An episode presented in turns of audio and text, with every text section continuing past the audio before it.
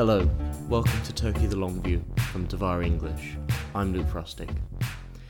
There have been ideas floating around about a canal to replace the Bosphorus for a while now. Ugh. Floating around. Does that count as a canal pun? No, uh, I think I'm good.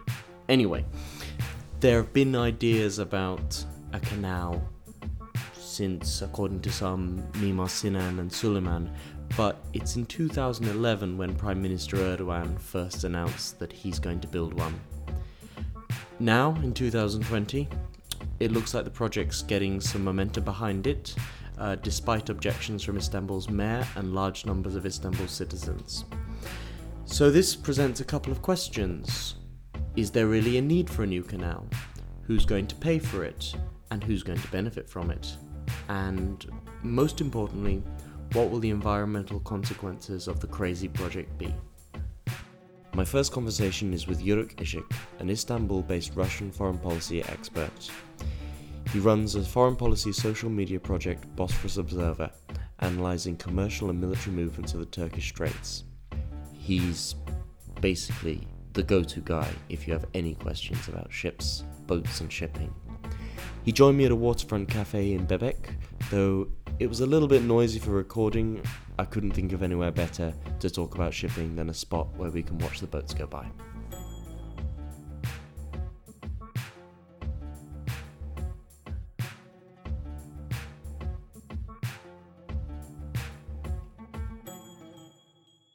So I want to start with something really basic that I don't understand. Um, if I own a ship and I want to co- come through the Bosphorus, how do I actually do that?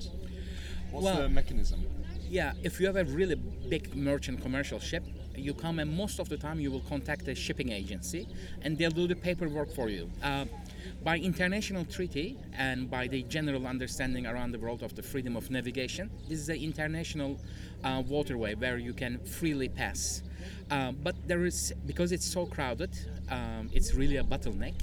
Uh, there is a queue, almost like a landing or taking off from an airport and so you have to submit some paperwork most of the time insurance etc and um, and you come and if you use a shipping agency they will do the formalities for you and they will tell you um, a transit time. And if you just want to really do by yourself you will come. And there is what is called vts the traffic management system. And you will contact by radio um, you are such and such ship. You have uh, this and such and such flag and this is your cargo. And they will assign you a passage time. Uh, you need to submit uh, although it's free to navigate um, because there are very heavy currents uh, you need to have paperwork to show that your ship can maintain the minimum transit speed which is 4 knots per hour and uh, and if you can you know um, fulfill all these requirements you are free to pass either direction uh, towards black sea or towards marmara towards mediterranean Is there um, a priority list? Like, do some ships get through faster, or there is no priority list except the uh, military uh, military naval ships and the what we call roro uh, ships that carry passengers or uh, livestock. Um, because you know it will be not wise for people to wait in the open seas especially in the black sea. Um, any ship that's carrying people um, usually that's not there are this is a, a small percentage of the ships, but like there's a regular scheduled service between Chornomorsk, Uk- Ukrainian port of Chornomorsk, and Haydarpasha, Istanbul's traditional port. If those ships come, they can immediately enter, regardless of the direction of the uh, traffic that is running at that moment. We can talk about that later on. The traffic runs for merchant ships only one single direction, and the military ships. By treaty, military ships don't wait the queue. When the moment they come, again they have to inform themselves. They cannot enter Bosphorus uh, without informing VTS, the traffic management, but they can come and pass freely immediately. Am I right in saying that um, military ships are the only ones that can go against the flow of traffic as well? And the RORO, uh, again, uh, military ships and RORO, the ships that carry in. That's RORO is an old U.S. Army term came, coming from Second World War. It means roll on, roll off. So like the trucks and vehicles can directly. It's like a bigger ferry boat, really. It's uh, they can directly drive into the uh, with the drivers into the uh, ships. So um, uh, yes, military ships and the ROROs we don't wait for the direction of the traffic. Okay, thank you very much. Um, so I was I was in Fatih the other day, and I was up on a rooftop, and I was looking down into the Marmara Sea, and there's a lot of ships waiting to come through. There's a huge like backlog. There must be, I'm not sure. I'm not sure how many, but like tens and tens. Yeah. so the government wants to build this canal, and one of its key arguments is that they need to speed up transit through the Bosphorus. I mean, do they have a point there? Um, not really. Um, I'll explain like uh, in. And first of all, a detail like the ships when you look from an uh, Istanbul's old city, uh, like Fatih, uh, into the Marmara Sea, some of the ships uh, you see are waiting to enter Istanbul's ports also. So not every ship you see there Ah. are waiting to transit the Bosphorus.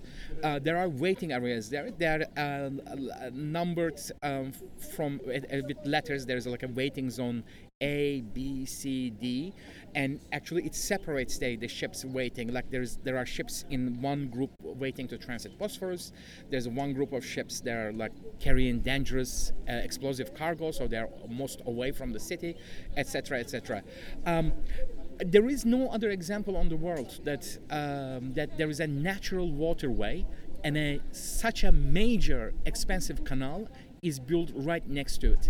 Um, Bosphorus is a um, difficult, crowded, and dangerous place uh, to transit. Yet, um, throughout the last decades, um, major improvements are done. As a state-of-the-art navigation system is installed along the Bosphorus, and uh, a new for-profit government agency is created. It's called Kıyı Coastal Safety, and they manage the traffic. So, like when we compare the numbers, how much taxpayers' money is going to be spent, and what we can call manageable risk. Um, so here there is a great uh, risk management, and actually no major accident happened in the Bosphorus in the last decades. You know, the government examples is comes from the the example they really like to use that a Lebanese ship, uh, petrol carrier, coming from uh, Libya actually, uh, 41 years ago, burned. It comes, uh, it's it's more than four decades old. Um, so the traffic is, I believe, is very well managed, and there and the, the expense of the canal is so high. And the impact on the nature, it's um, we cannot even calculate. So no, uh, you know, it doesn't make sense to me. Um, can I push you slightly on the safety issue? Because I remember there was a crash in quite a famous one of a ship crashing into a waterside mansion. There was a crash into a bollard earlier this was it uh, 2019? I think the bollard crash. Yeah, we had a crash last year, which I photographed, and so I think that's why we have insurance companies. It is very sad uh, that you know it's an old historical mansion was damaged, but you know again you have to put uh, pluses and minuses to both sides. Um, there is uh, what we see from the accidents, which there was an, an not even qualifies as an accident. A ship turned sideways with the current near the Rumeli Castle this year also, and, and actually, uh, I'm sorry, uh, very at the very very end after Christmas. It was the last days of December, and um, the system of the instructions that the maritime pilots have or the captains have works like when the, if the ship loses navigation steering uh, for any reason there is instructions to immediately drop anchor and stop and the coastal safety tax immediately responded to the area. Yes there, is there a risk to a historical property by the bosphorus? Yes there is. But is there are there what are the risks of building at a minimum a canal of uh, 45 kilometers long and turning Istanbul, major Istanbul metropolitan area where more than 8 9 million people live into an island on a tectonic plate, we, we cannot even calculate the risks associated with the other project. Okay. Um, I guess the other key argument the government would like to make is that there's the risk of dangerous fluids being dangerous chemicals, gas, that sort of thing being transported through the middle of uh, an urban area. I mean, is, again, is that is that a reasonable concern? That's a reasonable concern, uh, and Turkey uh, highlights this and uh, from last decades about the hydrocarbon transit through the Bosphorus. That is a reasonable concern. Now, the statistic shows that actually hydrocarbon transit uh, through Bosphorus is in decrease, unlike what when the government was highlighting the project. Um, they had projections that the ship traffic, maritime traffic, is constantly increasing in the decades. Actually, the trend is totally opposite to that. There are uh, two uh, main reasons for that. One is the ships are getting bigger and bigger. Um, and so the number of the ships, although tonnage-wise is going higher, the number of ships are decreasing. And the other is partially Turkey's own success uh, of well, uh, depending on how you look, if it's a success or not. But the pipeline politics uh, change the hydrocarbon transit uh, through Bosphorus. So more sh- uh, uh, hydrocarbon resources, natural gas or petrol, is getting pumped through pipelines. So the traffic, hydrocarbon traffic, is on decrease. It's funny enough that if you know if if there was a canal, for example, because of the politics Ukraine wants to buy, or you know, Trump administration is really pushing on right now to sell more LNG to European countries. So there will be not not necessarily coming from the Black Sea side, but there will be maybe uh, U.S. Uh, exports will go to Ukraine will pass through this direction so uh, it's it's again it's like this argument it's true. And there is for me it's the one of the funniest and most ridiculous part of the uh, how government highlighted the Canal Istanbul project when we see the video images or you know created. This is how the Canal Istanbul is going to be promo videos.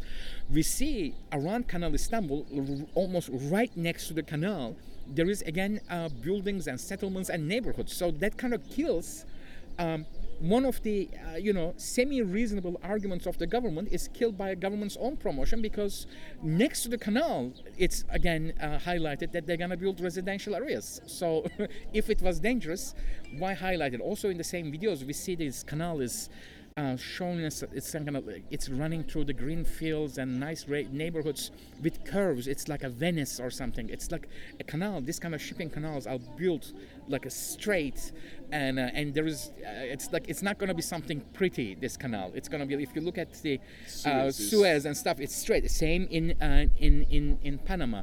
Um, Panama there is nature around it. It's so very jungle-like. But again, also another very big point the government is not highlighting. Um, there is a unique um, geological uh, situation, and that the Black Sea is slightly higher. So that's why there is a southbound towards Marmara current in the Bosphorus. Mm. So hmm. actually, if you don't build a lock into this canal, this canal will run like a river. so okay. that is not uh, dis- discussed. And if you build a lock, of course you can build a lock, uh, but then that will add to the uh, to the cost of the uh, canal. So, in your opinion, what are some more cost-effective ways that we could improve the safety of the canal and make it make it a more efficient channel? Uh, uh, sorry, of the Bosphorus. Yeah, yeah sorry. Um, yeah. I think there is always more state-of-the-art technology. You know, the this, uh, you know, the technology here. I said state-of-the-art, but now it's already, you know, more than a decade old. Uh, we can bring um, you know more state-of-the-art uh, observation uh, tracking system. But also in very practical for example right now one of the reasons tankers wait sometimes there aren't enough coastal safety tugs. And there is um, again very uh, complicated domestic policy and uh, issues that this coastal safety institution was was attempted to be privatized but the, I think foreign ministry did not really approve it because it creates complications with the Montreux Treaty etc that you know it's like sometimes governments I think this happens around the world not only Turkey specific that they don't invest into uh, such a project. So like later on they can argue that this there is a risk it's not making profit you know by privatizing it I will just save taxpayers money. Mm-hmm. no it's actually like if they just simply uh, bring more tugs to assist ships here that will be an immediate uh, improvement and, um, on the on the on the transit traffic in the Bosphorus. Okay, so there's another part of this which I don't I don't really hear anyone talking about, and it seems to me that if you could speed up transit through the Bosphorus, that would just create a problem in the Dardanelles, wouldn't it? Yeah. if you're just moving faster through the Bosphorus, doesn't that mean you just wait longer at exactly. the Dardanelles? And uh, that's true. Um, Dardanelles is already very crowded. Dardanelles is not uh, much highlighted because. Um, Dardanelles is significantly wider than Bosphorus, and so it's not as risky or as not as you know scenic as Bosphorus. But there is very heavy traffic because Turkey's most industrial area is in the Bay Area. It's to the east of Istanbul, 60 mm. to 100 kilometers east. I mean, um, probably um, as far as I remember on top of my head, the maybe 65 70% of Turkish industrial land is there. Um, So there is very heavy traffic. Like people think that we see all the ships in Istanbul. No, actually, most of the ships we see, the giant ships, both petrol and transit, I mean, uh, cargo traffic goes to the Bay Area, and many Turkish exports they, they leave, like the car exports, etc., to Europe, they leave from the Bay Area.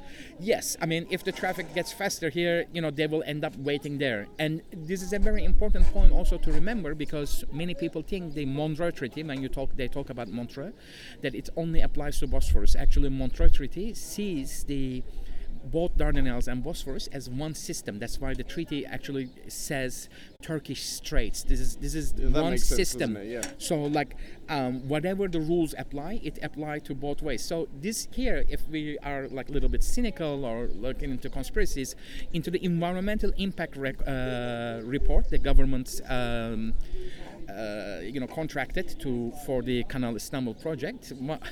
they buried it, I think, like in I'm not kidding, like page 1200, etc. They actually mention a canal is needed to Dardanelles also. This this canal, really? yeah, they, that's they, wild. Yeah, that's really wild, and um, that's and that goes same argument like you know if they build a canal the military ships can pass no for military to bypass montreux you have to build two canals so we see this is um, an extension of government's um, constant pushing new construction projects. Like when this canal is built, another canal needs to be built, and that project will come. This is this is somehow. Um, the mother of all construction projects a little bit. It will never end. It and, and it is so difficult. I think many people fail to imagine because this government and and some of them are in good reputation are you know they made a name for themselves for very big infrastructure projects. Some of them were in my opinion were unnecessary. Some of them were more useful although they are not making money and they're metro for example. Example istanbul metro is built. Again here the big problem lies in the contracts how these things are built. Like for example uh, the the bridge on the very north of Istanbul, in my opinion, was not necessarily is not in the right place. But they uh, there was another big bridge built in the Bay Area to the east of Istanbul, where mm-hmm. we were talking about in industrial heartland.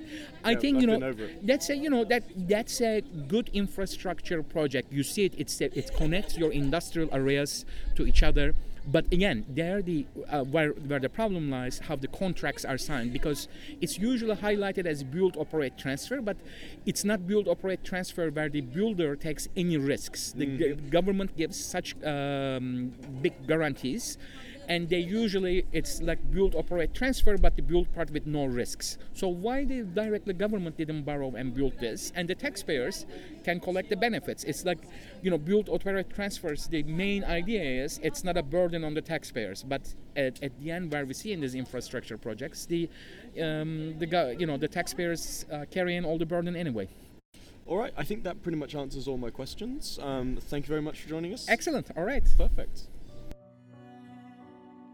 Many thanks to Yuruk Ishik. I think that his deconstruction of the justifications is really important because it makes the environmental and fiscal downsides of the canal project seem even more costly. I think that his view really helps inform my next conversation with Önder Algedik, a Duvar columnist who writes about climate change and the environment.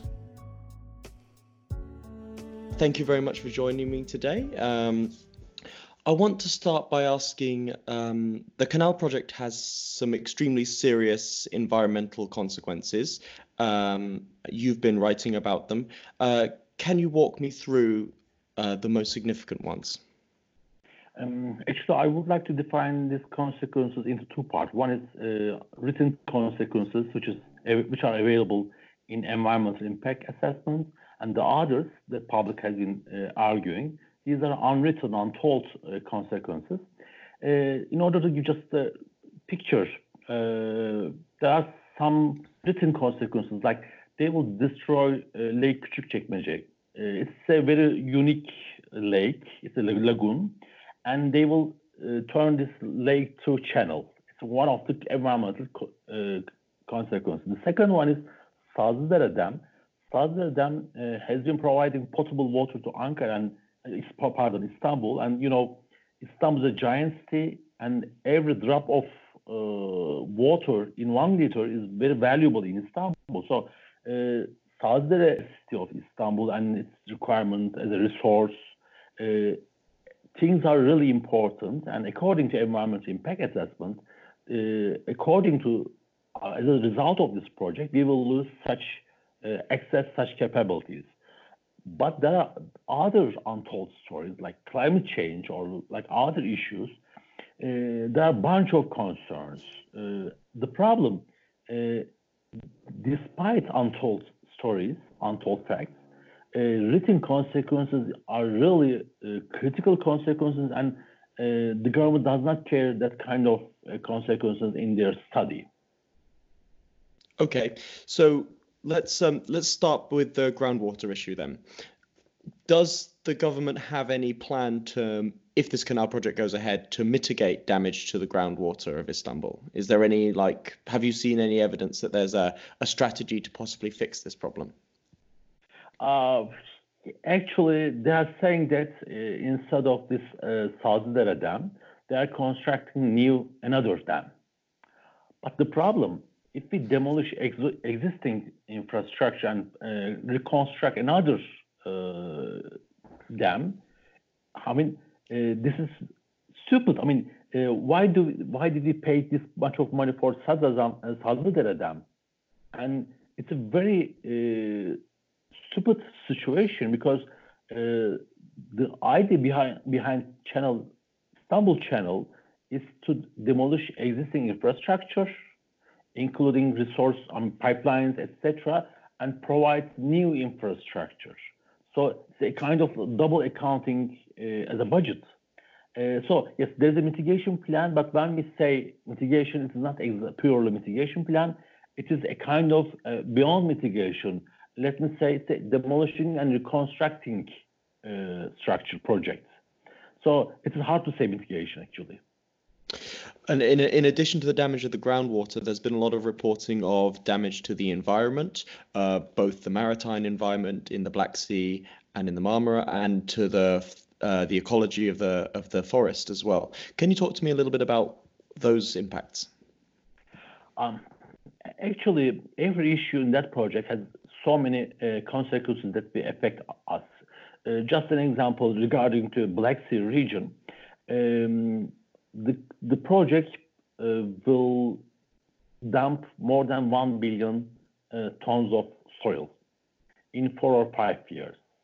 If we calculate the number of truck, if we calculate required traffic, and if we discuss dumping area, which is Black Sea region, it is around 38 kilometers long of seashore, and this seashore will covered by dumped soil. And it is it is really really hard to imagine its result. So it's a really big environmental uh, destruction that we have. Uh, regarding to undergo, underground water, another issue is Terkos Lake. Um, apart from losing uh, Sazlıdere Lake, we will also have some effect on Terkos Lake because uh, the channel will pass nearby the Terkos Lake and therefore it will carry some ships and some air pollution and it also affects uh, some filtration problem. Uh, so it, it somehow dist uh, disturbs uh, nature of the Terkos Lake, which is critical in terms of potable water and resource as well. So there are so many environmental effects. Mean, every item that we have in this project uh, has so many items, so many consequences in different uh, issue from ecology to underground water. Uh, everything has a turns to a problem according to this study project. I see. So, in your opinion, which is the most significant uh, risks of the environment coming out of this project?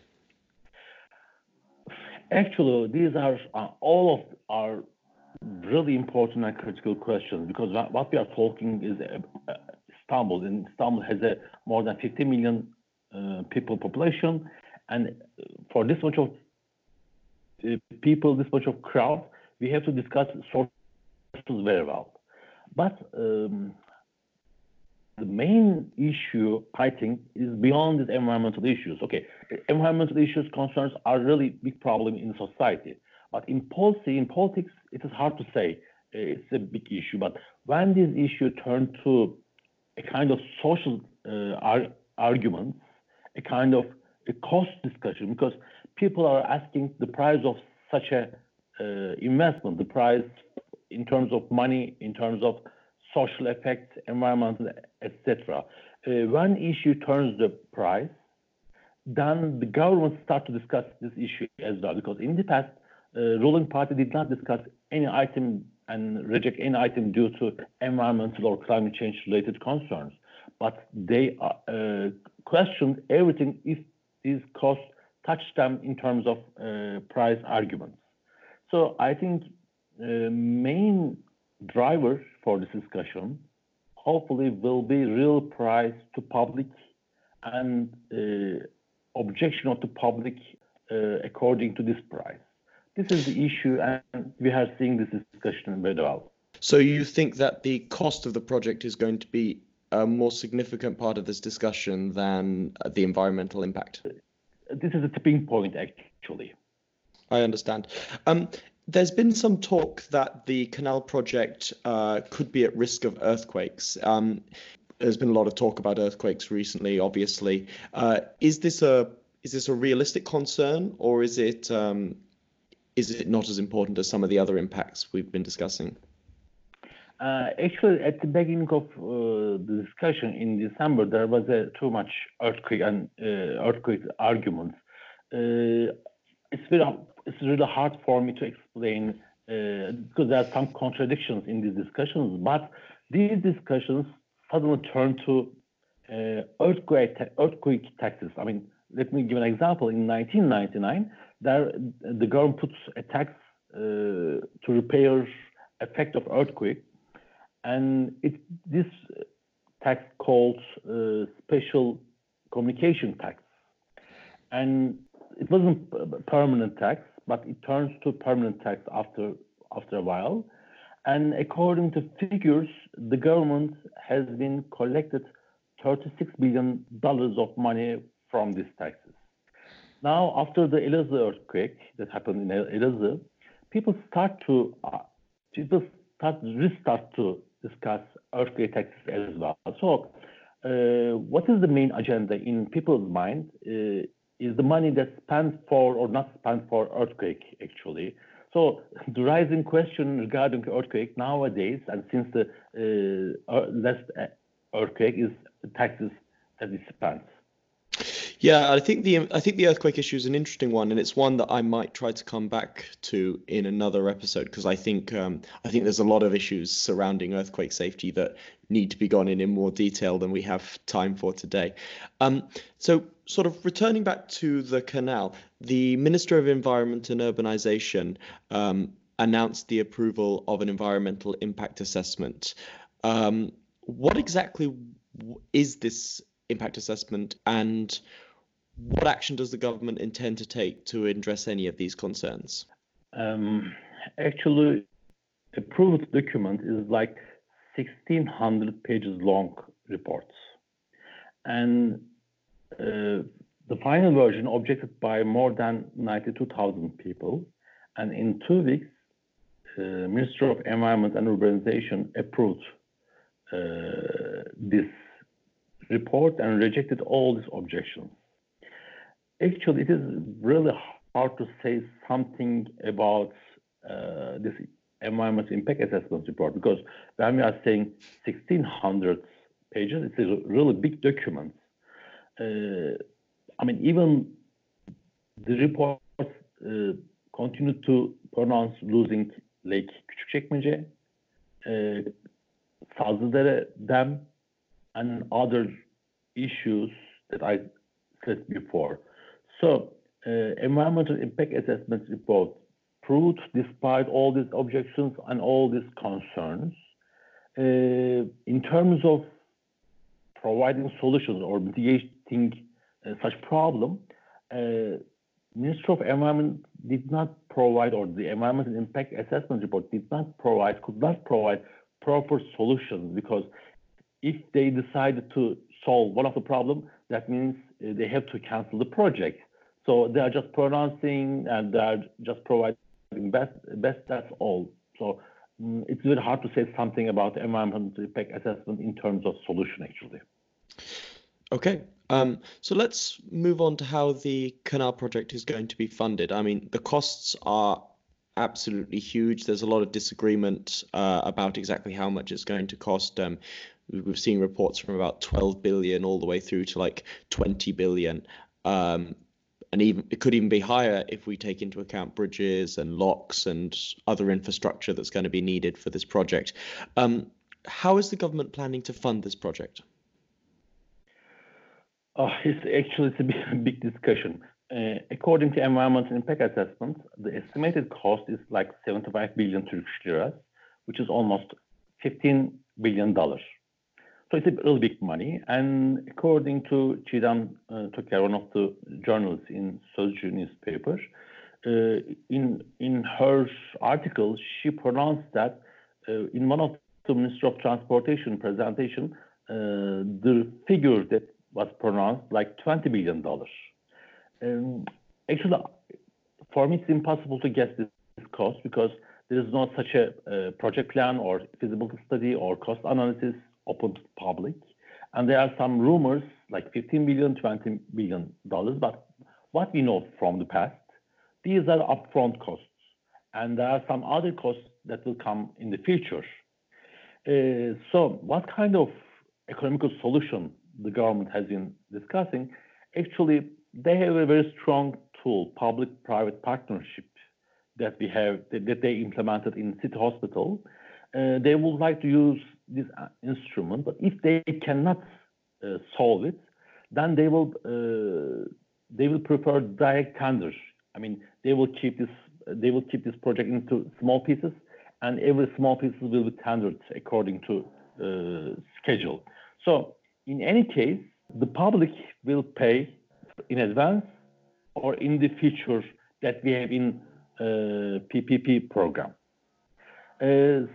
So, I mean, the main idea, who is the financer, is the society, it's clear. Uh, what is the model? Uh, the model might be public-private partnership or direct tendering. I can summarize in that way. Because it, it, seems unlikely that they're going to get a lot of investment from a big foreign bank from a pro- project like this. Um, is that is that right? Uh, there are some rumors, but uh, that's right. Yes, it's really hard to find such a project. Uh, but normally, uh, what they are doing is providing purchase guarantee to companies. Company will invest, and according to this purchase guarantee, they can apply to uh, Turkish banks, and Turkish banks provide upfront costs. And according uh, collect, according to collected upfront costs, they are constructing the project and in the future they are getting money from the public. And if they cannot get uh, cannot get money from tickets they are getting money from the uh, national budget easily. So this is a typical business model that uh, ruling party has right now. So most probably they will use this uh, model uh, including some deviations and uh, if I'm understanding this correctly, this is the same kind of funding method that was used for the third bridge and for a lot of the airport, the new airport project as well. Absolutely, it's the main idea. If they cannot uh, manage it, they are looking for some alternatives, and that's why they are they are planning to pass another bill for crowdfunding. Um, I don't know the details; it's relative. Uh, but in any case, the main idea is to do what they did in Third Bridge. I see. So again, the the Minister of Urbanization and Environmental Environment, um, Murat Kurum, said that the canal would not be zoned for profits. Um, however, there's been reporting of wealthy foreign investors, such as the mother of the Emir of Qatar, and of Turkish investors like, profoundly connected to the government, like uh, the Finance Minister Albayrak, buying up land along the proposed route of the canal. Um, with all these mega projects, the question of contract tendering has come up. Um, and this build, operate, transfer model has been criticized as a way of sort of channeling public money to private hands. Um, so this begs the question of like, who are the primary beneficiaries of this project, in your opinion? Uh, actually, uh, if you if you check who is the new owner of the land in Channel area, you can easily define beneficiaries. Uh, there are some investors from Near East, there are some investors from Far East, even from Pakistan, and there are some investors, I mean, companies who purchased uh, area from Channel area. Uh, for example, uh, a month ago, Deutsche Welle explained, uh, pronounced some Turkish names. For example, Koç Holding, Sabancı, uh, Kalyon. They purchased around 1.5 million square meter of area since 2013. Even four companies uh, totally makes 1.5 million uh, square meter of area. So uh, the beneficiary is really simple if you check the new landlords. I see. Thank you. Uh, so, in if we can move on to sort of the political side of this, um, in an excellent Al Monitor piece, um, Kadri Gürsel showed three motivations for the government to pursue this canal project now. Uh, the first being that in some ways Erdogan is trying to show that he is still in control of Istanbul and still has influence here despite the new mayor. The second was to test uh, the canal as a possible policy for campaigning on in the future, just float it out there to see if his his voters liked the idea and whether they would get behind it in a coming election. And the last theory was that it was to show his elite supporters that he can still provide them with the sources of revenue. Um, does this uh, does this analysis seem right to you? Yeah, it's uh, yeah, it's very logical. Um, I can paraphrase his wording like that. Uh, the government is now trying to create parallel Istanbul, which is parallel to Bosphorus. Another, uh, I mean, there is a municipality. Uh, Erdogan lost the election, so he's trying he's trying to gain the loss. He's trying to gain profit. He's trying to gain uh, power. So in terms of, I mean, according to Kadri Gürsel, what he told is really clear, I think. I see. Thank you. Um, so on the issue of public support, I mean, people turned out in large numbers to complain about the construction of the canal. Um, I find it hard to see that this is a, a going to be a vote winner in Istanbul, but I wonder if there's been any polling uh, for the general public across the rest of Turkey to find out what they think about this project?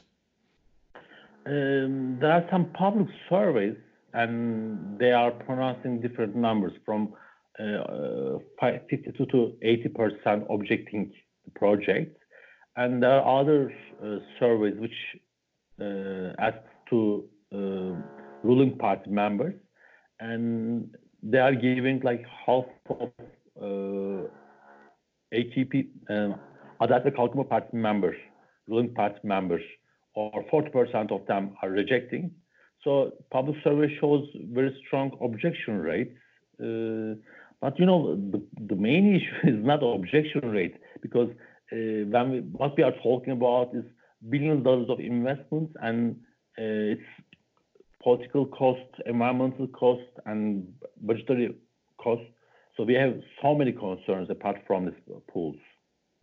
I agree with that, of course, but I just I just find it as a, as a as a political strategy quite a strange one. When if if they if the government was to announce 20 million 20 billion investment in say education or healthcare, that would probably be much more popular. I I I don't quite understand why this project is so sort of important to the government. Why they why they're interested in moving forward with it when it's not uh, that popular?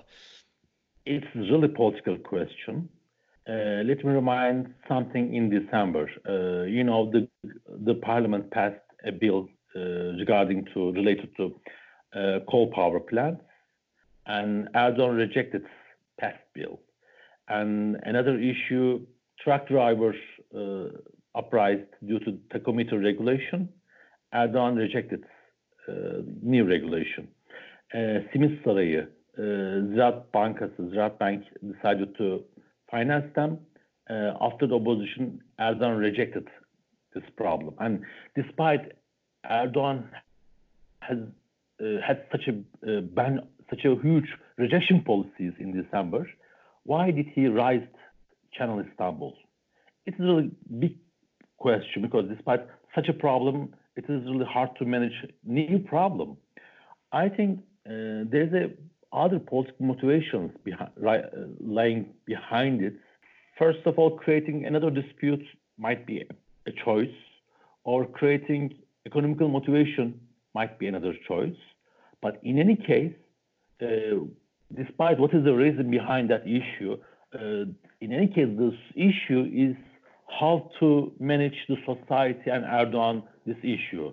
Okay, uh, at the beginning, uh, Erdogan want to provide this bill uh, for coal power plants, and suddenly he turned and rejected. So it's a kind of political struggle between uh, society and Erdogan, I think. So uh, there's no concrete reason, uh, but I'm sure at the end of the day we will see exact reason behind it.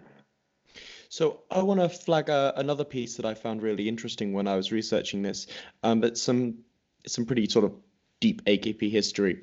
Um, it, Bahadir Ozgur uh, wrote um, an excellent piece in, Duvar about during Erbakan's days, he wanted to build a conservative city outside of Istanbul.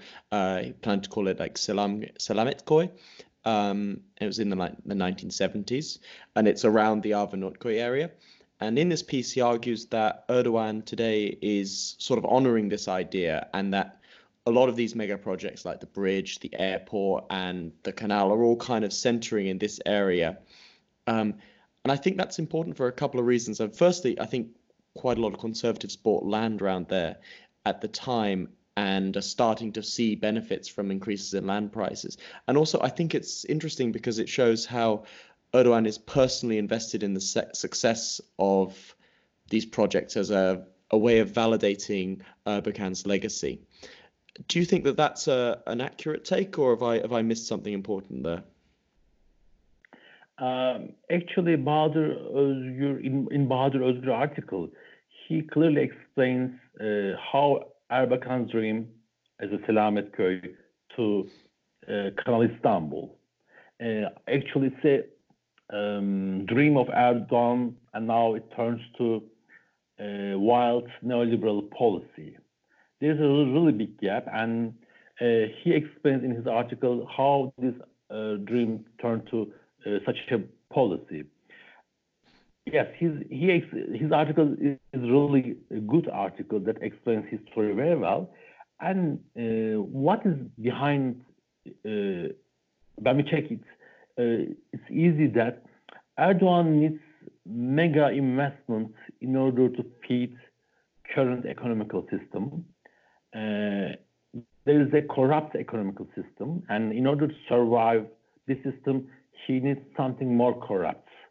Uh, and on the other hand, he needs more control, and because he lost uh, control of Istanbul municipality, Ankara municipality, Adana Mersin, uh, so he lost so municipality of so many cities, and while he's losing such a power, such a control, he needs something stronger. But on the other hand, he has so many retreats he he has so many points that he lo- lost the game, like power plant bill. So I think um, not what we are talking is not uh, Erdogan, mm, Erbakan's dream. What we are talking is a kind of wild neoliberal policy uh, that makes the system more corrupt. I see. Okay, um, I think that's the end of any any questions that I had. Is is there any other issues around this that you'd like to uh, to talk about that I, I didn't bring up? Um, actually, as a summary, I can say that um, it is a it is not only ecological or environmental uh, or climate change related issue. It's beyond it. It's a corrupt system, and um, I think uh, we will have more discussions in coming days. All right. Um, Önder Algedik, thank you very much for joining me and thanks for talking to us. I thank you.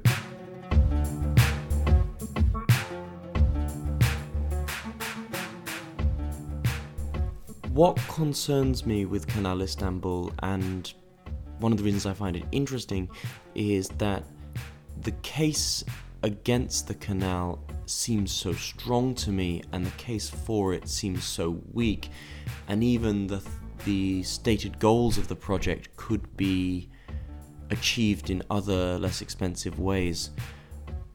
I think there are two ways to think about it.